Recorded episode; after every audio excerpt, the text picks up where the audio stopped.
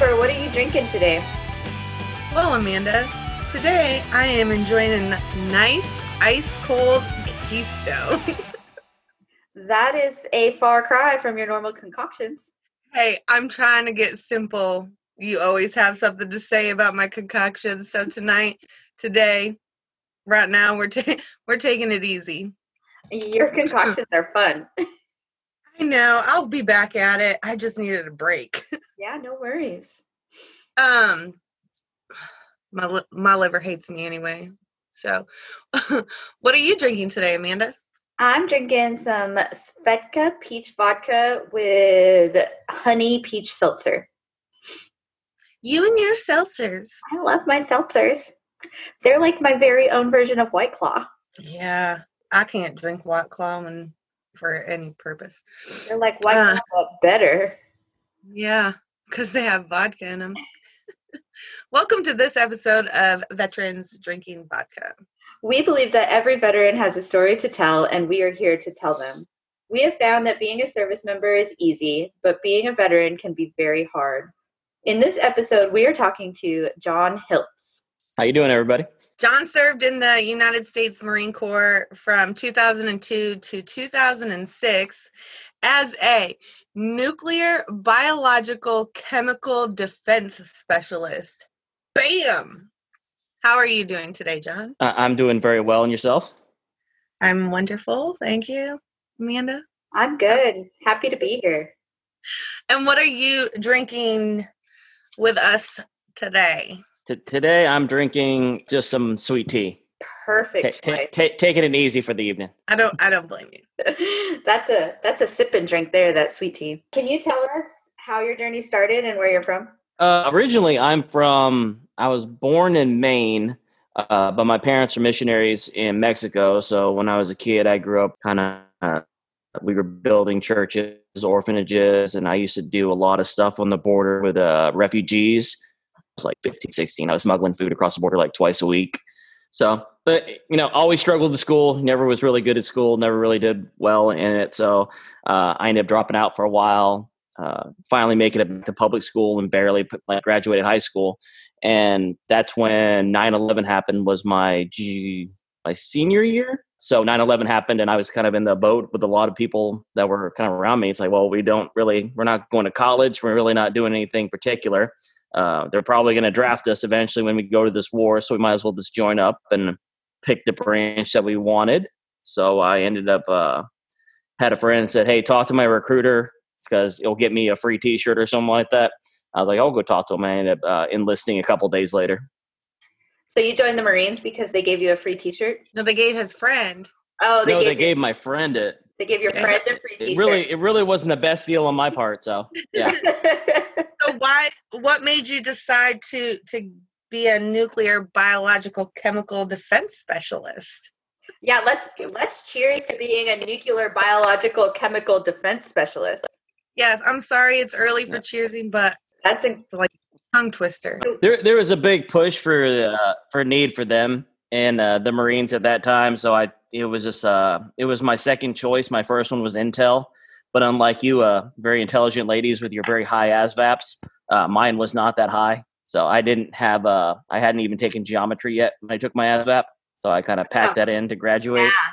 So, uh, so they ended up that was my second choice. They gave it to me, and it, it worked out really good. It was a really unique job, and I got to probably a, a real different experience compared to a lot of people that went in. You know, at a very small shop, kind of like there was a lot of oversight, but not a lot of oversight. If that makes any sense, I only had you know a chief warrant officer and a staff sergeant above me, and they kind of said, "Hey, do, do what you need to do." So it made my time in the Marine Corps a little bit more different than a lot of people. I feel like that that probably um, had you gone intel and been able to do intel your experience in in the marines would have been different oh yeah vastly different and my, my third option was tanks so you know I, it could have went really far either way really quick so oh tanks would have been fun all right so what were your duty stations and did you have a favorite one i was you know obviously at boot camp i went to san uh, mcrd san diego uh, pendleton for training and then i did nine months in Fort Leonard Wood for my NBC. Well, not not nine months. sick, you know, a long time in Fort Leonard would have felt like forever. And then I went to Okinawa, Japan. I was in Japan for a year, came back and went to Lejeune for a couple months, went to Iraq for a year, and then came back to Lejeune and got out. So it went really quick. Probably the my favorite one was probably Japan. You know, we were lived on a coral reef out in the middle of nowhere. It was a bunch you know, all we did, we worked out, party, shot guns, and did training. It was a good time. Um, it was just, That you sounds know, like the Marine Corps dream right there. yeah, it was, and it was, it was, you know, complete. I love different cultures. I love seeing different places. Uh, so you know, Japan is so vastly different. I was living in Texas when I started, so I went from living in Mexico and Texas to Japan. It was awesome, though. It was really unique. I've heard really good things about Japan from all branches. I have too. I mean, we we've talked about that. Take our podcast on tour, and that should be our first stop. Yes, I am so down for that. Everyone who's been on can come with us. It'll be a Veterans Drinking Vodka podcast road trip to Japan. I don't think you can road trip to Japan. It'd have to be like a boat trip or like a air trip. Well, we got a road trip to the airport. We do. all That, that was a that was a long flight. Oh my goodness! I remember. I think uh, how it works with time when you fly back, you actually land like an hour before you left on the time zone because so you're like time traveling, and it, that was the worst jet lag you ever. cross the international date line, so you lose a day. Yeah, You should try being on a naval ship doing that. no, I'm good. I never never wanted to be on ship. Never had to go. So That was Yeah. that was crazy when we did that on the ship because it was like one side of the ocean you're in one day and one side of the ocean you're in the other day and you can like see them both. It's weird. I didn't get to experience that. we'll have to take a cruise sometime and you can uh To Australia. luxury cruise to Australia.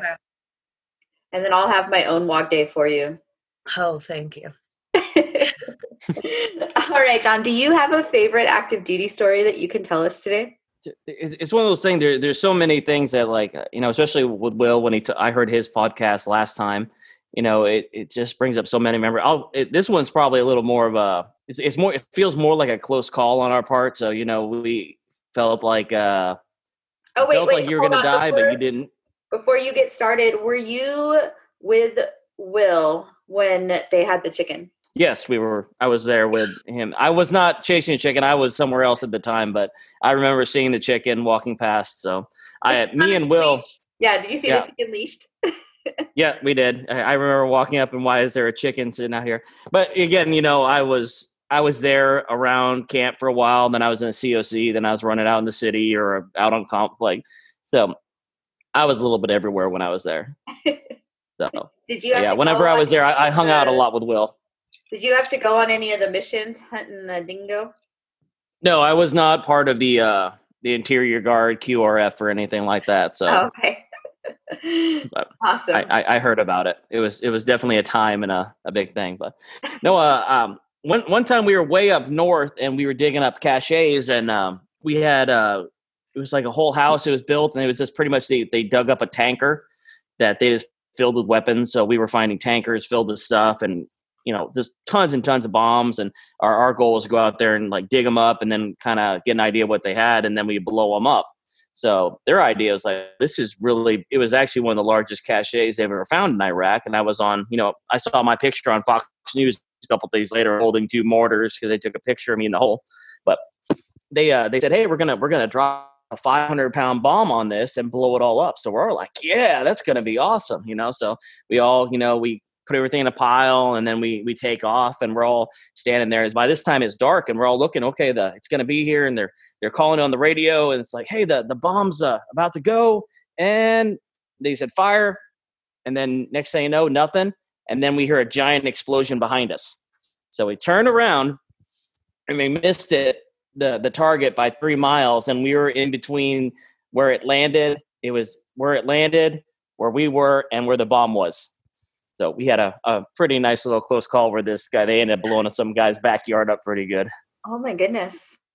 yeah. So that was a, that was interesting. Then they they lasered it after that and blew it up and that was probably one of the coolest explosions i've ever seen because it just seemed like it went up and up and up and it was like igniting through the air. That was probably one of my my favorite bomb bomb explosions but but really for the a, a lot of the stuff that we did it was just you know the it's just kind of being like I don't know how many times we watched Anchorman. I don't think a lot of vets talk about like you know we always talk about these big grand things, but it's like you know that, that we didn't have memes then, we didn't have cell phones or really internet or so. You know, we just quoted Anchorman to each other constantly, and you know we had a lot of really good friends, and it, those are the really the uh, stories you really can't explain to people. Instead, friendships and, the, and this how much you would laugh no matter how terrible what was going on or what life was every day. You know, we still had those times we got together and we, you know, everyone huddled around a laptop and watched some stupid movie. So that was really the times that really meant the most that I think about the most now is, you know, the times that we had with just people, with vets and, you know, other service members at the time. But that was, you know, just Right. We had never, on, you'll never get that. on the ship, like you said, we didn't have memes. We we didn't even have Facebook yet when I was deployed. So we I mean, a lot of times, but you didn't even really have internet no, you didn't have internet either. So we had this. Um, someone had sent me in a care package one of those carpet games with the big plastic bowling pins and a big plastic bowling ball, and like we had so much fun with that all deployment. Like it turned into a shit show, but it was so much fun all the time. You never think that like when you're out there you're going to have those experiences with like a plastic bowling ball and some bowling pins that are just going to like bring a group of people together and create memories that last a lifetime. Also, Gilmore Girls. Hey, uh, cheers to life in the military before Yeah, me. I'll- Shit. Cheers to life in the military before memes. So, John, I heard a little insight about your time over there in Iraq, and I heard that you guys had an like the air guitar version of a boy band. Oh yeah, yeah, we did. I th- we had a uh, we had a group of us and no, uh, we we had a group. Uh, it was just five of us that kind of hung out. Uh, we were all kind of in different shops other than uh, Will and Baker, but we had we were called the Semper Five. So we have some ridiculous pictures of us pretending to be like a boy band in our uniforms in an armory and outside, and yeah. So those pictures are on the internet somewhere. So We might have to find them. I'm gonna go Google.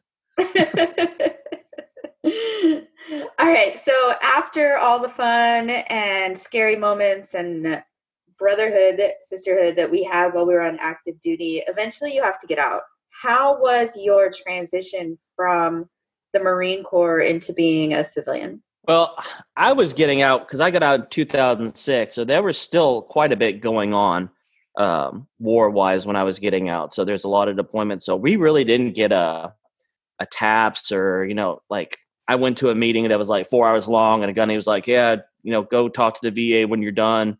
Uh, here's suicide number. This is how you do a resume. Like, not even how to do it." A blank resume that was already filled out. Like, copy this with your own stuff and get a job so I kind of got out of the military and I really didn't know what I wanted to do or could do. The first couple jobs I had were terrible. It was just, you know, I, I thought, hey, you know, I'm a vet, so everyone wants to hire a vet. Everyone likes them and they're going to do well by you. Then you find out that, yeah, everyone loves to work vets to death because they know they don't, they're hard workers and they're not, they're going to, they'll put up with more crap. Um, And they So show it- up to work on time. yeah, we show up, you know, and even if we're hungover, we're still there and we we're semi-productive, which is more. So, um, but yeah, I, I had a hard time. I ended up going to college. I went to St. Louis Christian College. To, I wanted to. I, I figured I just want to help people. Uh, really, probably haven't had direction. Really, what I wanted to do was my life. Probably till now, I really don't know what I want to do still. But I ended up working a lot with the homeless and uh, just kind of doing the school thing. Then I'd go down, we'd feed the homeless on a couple nights a week and just kind of hang out with people. Got to meet a lot of vets on the street, a lot of, you know, and then try to do like some casework with them. Hey, why are you on the street? What can we do? Let's get you a job. You know, send a lot of guys to rehab, get them off drugs. Um, and I did well until I probably graduated, uh, until I actually finished my school because I was working like two jobs doing ministry, had a new baby, uh, full time school, all that stuff. So I had no time to like stop and think. It was just constantly like, you know, like a deployment in my mind. And the second I started having free time and uh, not having, you know, like that con- constant structure, whereas I was just working a nine to five job, uh, started really getting depressed a lot, uh, drinking a lot. Um, got into the whole I just didn't want to be around anymore. You know, why why do why am I here? Why am I struggling? You know, everything on paper looks good. Beautiful wife, you know, got good kids, got a good job. Like I really like I had a wife that loved me and I had people that cared about me. Like there's nothing in my life that says you I didn't have I didn't see the why do I have a neg why do I have these negative thoughts? Why do I have these feelings? Why am I having these struggles and anxiety from, you know, war that hasn't bothered me in eight years? So, and I ended up going into, you know, inpatient a couple times, had a lot of problems just going constantly back and forth. And if anyone's ever gone inpatient or got, dealt with, you know, medicines and mental health, what happens? They give you a bunch of medicines and they don't know if it's going to work right for you. So they have to constantly adjust it. Well, that didn't, I never dealt with the, the issues at hand that were causing it, the underlying. So with just the medication and drinking on top of it, this has made me spiral out. So I spent a lot of time getting help and a lot of time, luckily, that I have a wife that cares about me and a family that cares about me and put up with my crap. But through that, I've actually been able to realize, hey, you know, there is, you know, if there's stuff that you need to work on, you, you just got to work on it. And then, uh, yeah, that's that's mainly it. That is, I, I struggled for a long time, and now I'm I kind of in a place where I've I've been through it, and that's where I got my job now, where I help other vets that are in the situation that are going through struggles and stuff like that and i try to help assist them and you know however i can so they can continue on and get better themselves. Do you feel so, like helpful for you and your recovery process your or not really recovery but your mental health journey to be in a position where you are assisting other veterans that are going through the same things that you've been through? Mm-hmm. it uh the, I've, I've always said people if you want to learn anything uh, start teaching it you know if you really want to learn how to you know deal through your stuff work and then it's i'll, I'll feel the most uh, satisfied in my life. If i go work a job and you know i'm sure i could go weld i can be a lineman i could make a bunch of money doing a bunch of other stuff but it wouldn't make me happy you know in the long run. If i'm not helping somebody or feeling like i'm being productive or you know kind of like being a an nco in the military you know you're supposed to take care of your troops. I kind of feel like this is an extension of me just helping out other people. I see people struggling Eh, well what what resources can i get them how can i help them what can they do? You know I helped uh, some people this i dropped off a bunch of stuff at the carbondale warming center helped out some people there with some hygiene gear. You know well, there's a lot of stuff i could do on a random weeknight you know sit and watch tv or i can go do something productive. Doing something productive makes me feel better about myself and also makes me feel like i'm making the world a little better.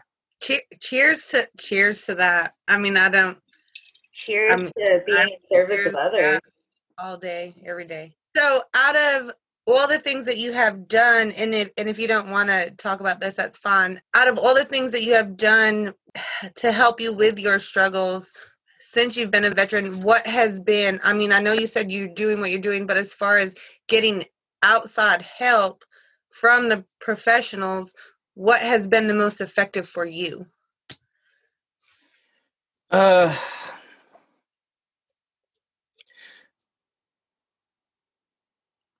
That's a good question.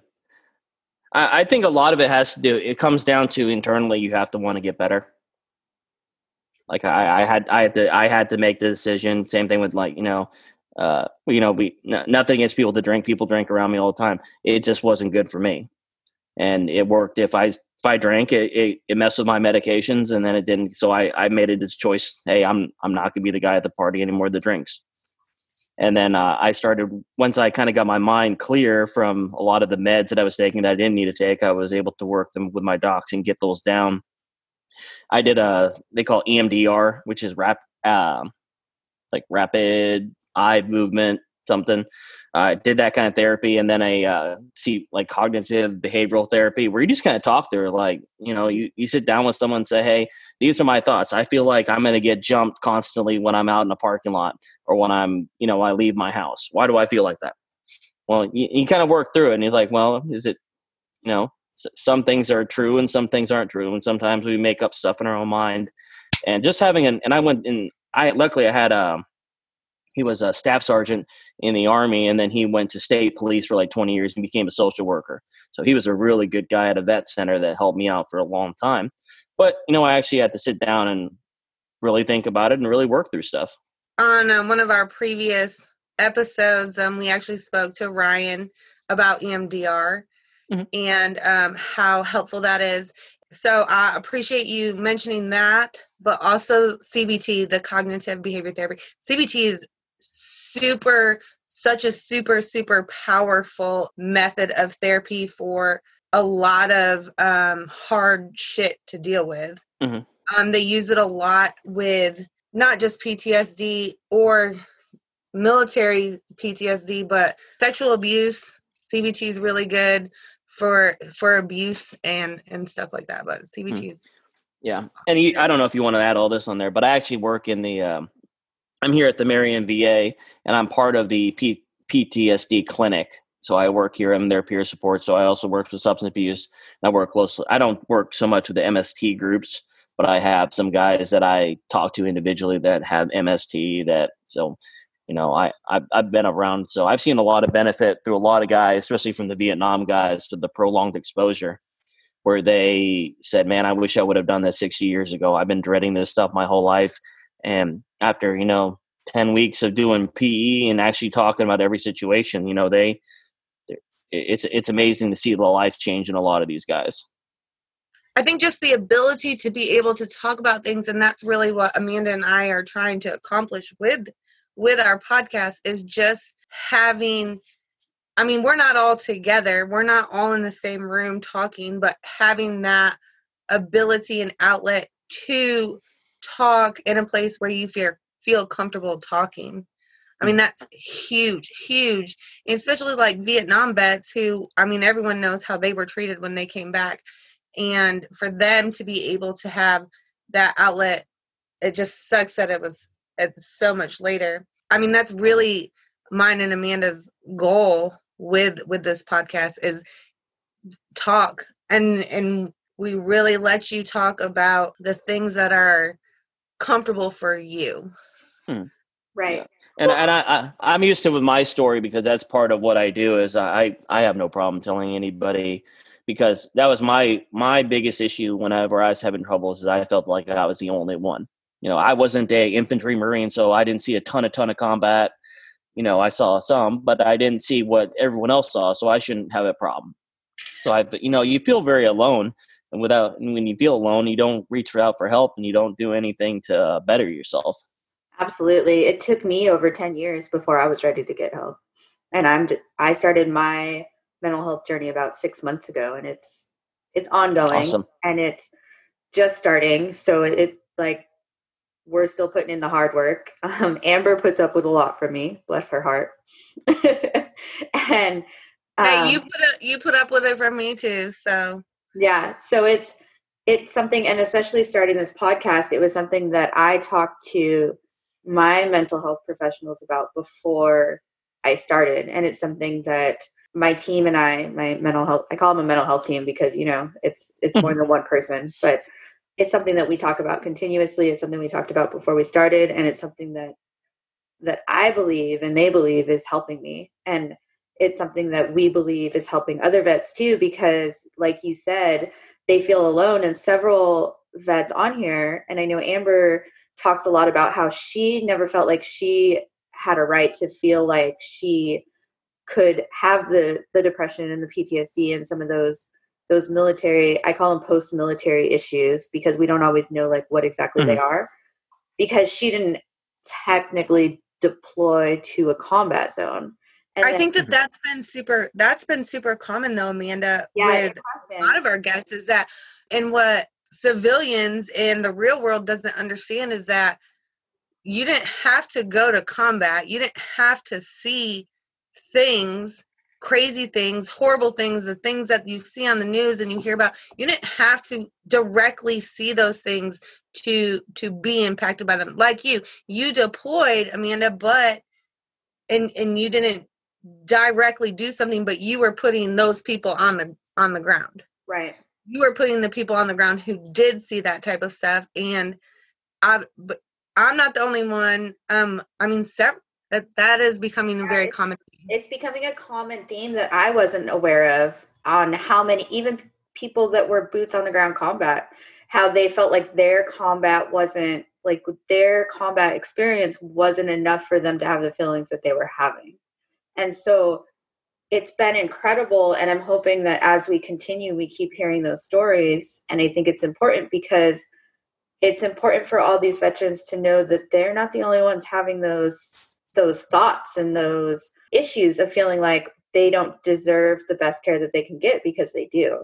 It's super important and it's one of the one of our motivators for for starting this podcast. So i'm glad that you brought that up that and i say it all the time like everyone's story is their own and you don't know mm-hmm. how how their experience impacted them as opposed to someone else like you're going to come back completely different than the guy that stood next to you the whole time so mm-hmm. how are you doing now how, how are you doing today yeah i'm doing probably I'm I'm I can say I'm probably the best I've ever been for since I've been out. Uh, kids are doing good. Uh, still have normal.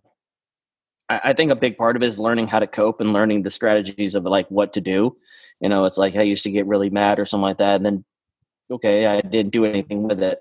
So I teach mindfulness at the VA, and I do a lot of stuff for like meditation, ride my bike. Uh, learned how to communicate with you know with my spouse and actually say you know if i have a flashback or i'm having like i'm real stressed out or having a panic attack i can tell her and she understands it now so it's like oh okay well go chill out in the room for a few minutes and she's real supportive. Before you know before she knew what was going on it, it didn't make sense and that was be it just made more conflict. So i feel like i'm doing the best i i can do now and just helping who i can and you know just so uh, you got out in 2006 and now it's 2020 and you're just now feeling like you're in your best place so yeah. Pro- probably in the last year or so is by where so I, I felt. It hasn't been a quick journey like you've had to go through some stuff to get there. Yeah. Yeah. Yeah. Mm, a lot a lot of it was really rocky so you know but that's you know it's a learning process. You can't change what you do but now i'm hoping that where i'm now i can at least be an impact and if, if a couple you can if you can help a couple you know that's worth it to me so. Right exactly and and it's okay for it to take that long and figure it out but you have to be willing to admit that you need the help and then start the journey. Yep. Mm-hmm. and that in my opinion that's the hardest part. Do you have any advice for vet i know you work in the veteran community you see a lot more than a lot of us do. Do you have any advice for the veterans out there that are trying to find their way? Or people or or people who are getting ready to get out yeah yeah i, I would say uh, if you're if you're just getting ready to out be, be prepared that it's not going to be easy or hard as you're going you know it's it's going to just be different depending on who you are so you know just be prepared to you know it's it's almost like being a boot again. You're getting out and you say, hey, I was a sergeant when I, or even I've had gunnies get out and say, you know, I did all this stuff. And like, that's cool. You can stock shelves. And so you're really taking a big step back uh, when you get out of the military for like respect wise. And I think a loss of, we don't realize the loss of identity that we have going from, you know, having a uniform on to then just being like everyone else. And really, so inside, inside we're still the we're i'm still the marine i've always been but i just I don't have that respect like I would when I had the uniform on. Yeah, like and really it's hard because you're coming out like I got out in 2011, so I did 10 years in the service. And I had to take an entry level position even though I didn't have an entry level resume because I had no mm-hmm. civilian experience and that was unbelievably hard to deal with because I mean I'm the I'm the same way too. I mean all of my I mean I got out and I went to college with kids. I sat in college with kids who I don't I don't remember if I talked about before, but I'm 20 something years old sitting in college classes with 18 19 year olds who are complaining about one thing where I've got two kids at home, I'm working a part-time job, going to school full time, running a household and you're doing this, but we're going to leave here and be at the same level because we both have the same degree. Yeah, that was uh, incredibly hard to wrap my head around. Yeah, and also uh, advocate, learn to advocate for your own care. Uh, in the military, a big one is you know don't go to sick call. And now I tell people like my nephew's is getting ready to go, and, and I'm like, dude, I'm proud of you. Now, if you get hurt, you go to sick call and you get that on paper. Mm-hmm. but um, yeah. you just learn learn to learn to advocate for your own care. A lot of people like to bash the VA, and th- this is my opinion. This is not the VA. I don't speak for the VA, but you know stuff fall through the cracks. So if you need to get an appointment you call until you get an appointment and you harass them on phones the same thing like my son has autism. We had the hardest time getting uh, getting him any anywhere because no one would take our insurance no one would do this. So me and my wife we had to hound people for a long time to get him his care but he's worth it for us so we have to make that effort. So you're worth it in your own life to take care of yourself. So advocate the best for your own health care for your own mental health don't take no for an answer and say, hey, we can't get you in. Hey, well, give me a community, give me where I need. So whatever you need to get done, take care of yourself. You know, don't just put it by the wayside. You know, really push forward. Right, and if you keep pushing for it, you'll find the right people that give you the help that you need. And I know when I went to my like I started late, so it took me a minute to get to where I was finally ready to put in a, an initial claim to the VA saying that I have these issues that I need help with. And when I went to my board for them to see if I had any service connected disabilities, the psychologist that I talked to, or the psych I don't know, she's a psychologist, psychiatrist, the mental health professional that I talked to, she was like, Don't let the VA tell you here's some medication and leave you alone. She said, make sure that you advocate to continue to talk to someone on a regular basis. And mm-hmm. like that was her advice. And it was I thought it was fantastic advice. Like I've been able to talk to someone once a month since I started, and they've been mm-hmm. very involved in my decisions and my choices and my course of medication that that they feel that I need and how it affects me and we've changed it a few times. I didn't start with 5 like a lot of people 5 or 10 or you know, like they didn't just throw a bunch of medications at me. So it was very mm-hmm. involved and that doesn't sound like an experience that a lot of people at the VA get. And so I don't know if I've been lucky or if I said the right things to the right people and that got me the help that I need. I'm not really sure, but it was it's been a good experience at the VA for for me personally. Hmm. So and I and I I've I've seen a lot of improvements even, but they have they've been dumping so much money in research and they're getting a lot more younger people into the VA that really care. They're getting a lot of veterans. I think a third of the VA is now veterans that are in there actively trying to make it better for other veterans, along with a lot of other good civilian employees. My PTSD team that I work with, they are amazing. Like I have every time we have vets that go through the program, they just, these are the most amazing ladies that they've ever talked to. But they really are professionals and they dig hard and they really push you to, you know, get help. But you know, you have to show up to the appointments. You have, you know, that that's a space. You know, we have lots of people that say, "Hey, I want help," and then never show up. And I end up t- right. calling them and trying to get them in, and it's it's hard. But especially with nowadays, you can do VTEL, you can do calls, you can you know, you know, I, I do a lot of my appointments over the phone now because I don't feel like going over to wherever I need to be. I can just do it on my phone from my house. That's super right. simple. So I've been doing all of mine on the via video because I like to have that face to face interaction. But mm-hmm. it's nice that I don't have to like fight traffic and get up there and sit in an office and all that. Like at eight o'clock if my appointment's at eight o'clock like i log on the psychologist is on like we do what we have to do for 40 minutes and then we both are able to go on about our day so. I think i think that that that um availability and i'm glad that you said that so that people can hear you saying that because sometimes like i'm ready to get help but i don't want to go and be around people. I don't like driving down the road. I don't like all of these things that normally in a year ago, two years ago, three years ago, fucking six months there. ago, you had to show up. Mm-hmm. Now, and you're saying that now, you don't have to, you don't have to leave where you feel comfortable. Right. Right. And it's nice because you're still getting that face to face with mm-hmm. your psychologist so they can still see your body movements, they can still see your facial expressions, they can still see if something is upsetting you. Like it's and they're getting more training on how to read people through virtual experiences as opposed to in office experiences. And I know the Dallas VA, I can't speak for any others, but the Dallas VA has had great success with the video teleconferencing and they're talking about mm-hmm. about keeping a lot of their stuff that way because they they're actually able to help more people and fit more appointments in because they're not shuffling people through an office like you get on at your time, you get straight to the point, you do what you got to do, and then you get off your appointment they're able to type in their notes and then they're ready to log back in and help the next person. And so they've Mhm.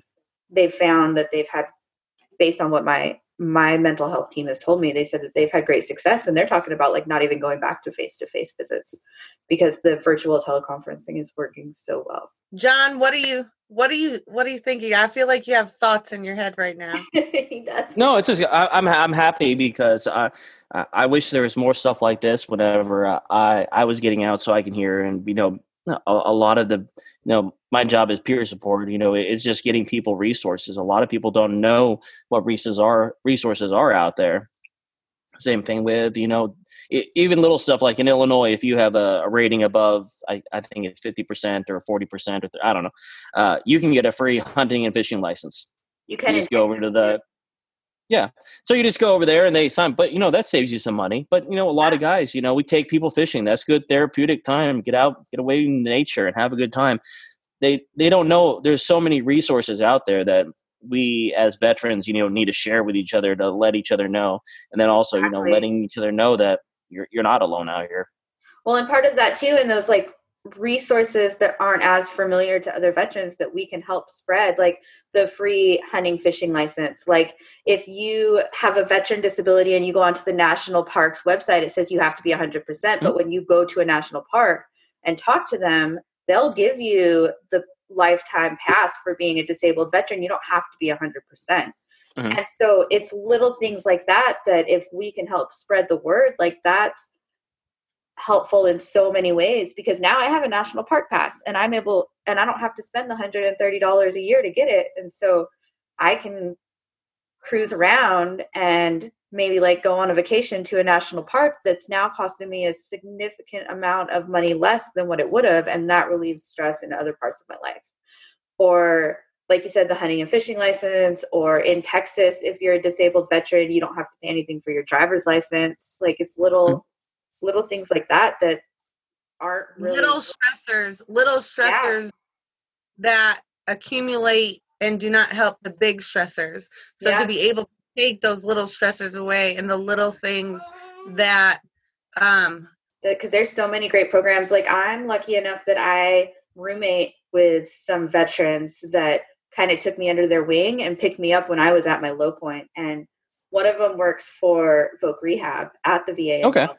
And then the other one is just an advocate for all resources because he's 30 year army retired and he's like if we don't use these resources that none of the people in like my generation are using he's like they're going to go away and they're not going to get rid of them. yeah That's they're not going to be there for future people. So he's like i don't care if you hunt or fish or not like go get a hunting and fishing license. Because then the program knows that vets are using it. And so if Mhm. they're he's like even if you're not hunting and fishing like it's not costing the state anything to give you a free license because you weren't going to hunt and fish anyway so you would have never bought one. So it's not like you're they're losing the revenue from you not buying one. But like go get it because it's a it's a resource and it's a, a perk for you being a veteran and then veterans in the future that do hunt and fish that that can be a great program for them. It'll still be there for them and they can go do it too. John if our listeners want to find you where can you be reached? Uh, you can uh, pass out my uh, my email uh, jlhiltz h-i-l-t-z at gmail.com that's probably the easiest way and just shoot me a message and say i heard you from the podcast and uh, we can connect. I don't really have a whole lot of social media anymore. Like i, I deleted linkedin. I had like four or five thousand people on there that i don't even know and i just ended up deleting that. Same thing with like instagram. I'm just kind of trying trying to focus more on spending time with the family but you know i have my connections with directly with email that i talk to vets and help out people wherever i can. That's awesome. Cheer, uh, cheer, cheers to you kind of being an insider, and an having a little, you an advocate. You have a little extra knowledge when it comes to uh, VA stuff. We've had mixed reviews Mhm. from veterans on the show on how they feel about the VA. So I think that people listening or even prior prior guests have you directly um, if they are comfortable enough to to reach out to you and i think that that's awesome so cheers to being an advocate cheers to being an advocate Amber, do you want to discuss the charity that we're supporting in this episode? Sure. So, the charity that we are supporting in this episode, prior episodes, probably future episodes, uh, is the Till Valhalla Project. I'll say it again. I wear their bracelet every day. It's um, 22 a day. And that is to signify that 22 veterans kill themselves every day for us that is not an okay thing there are places for you to be able to get out help for you to be able to reach out to till valhalla project is an organization that strongly supports veterans and bringing awareness to veteran suicide. All right. So, if you would like to contact Amber and I directly and get more information or learn how to contact our guest this evening, John, we can be found on Facebook, Instagram, Twitter, and TikTok at Veterans Drinking Vodka.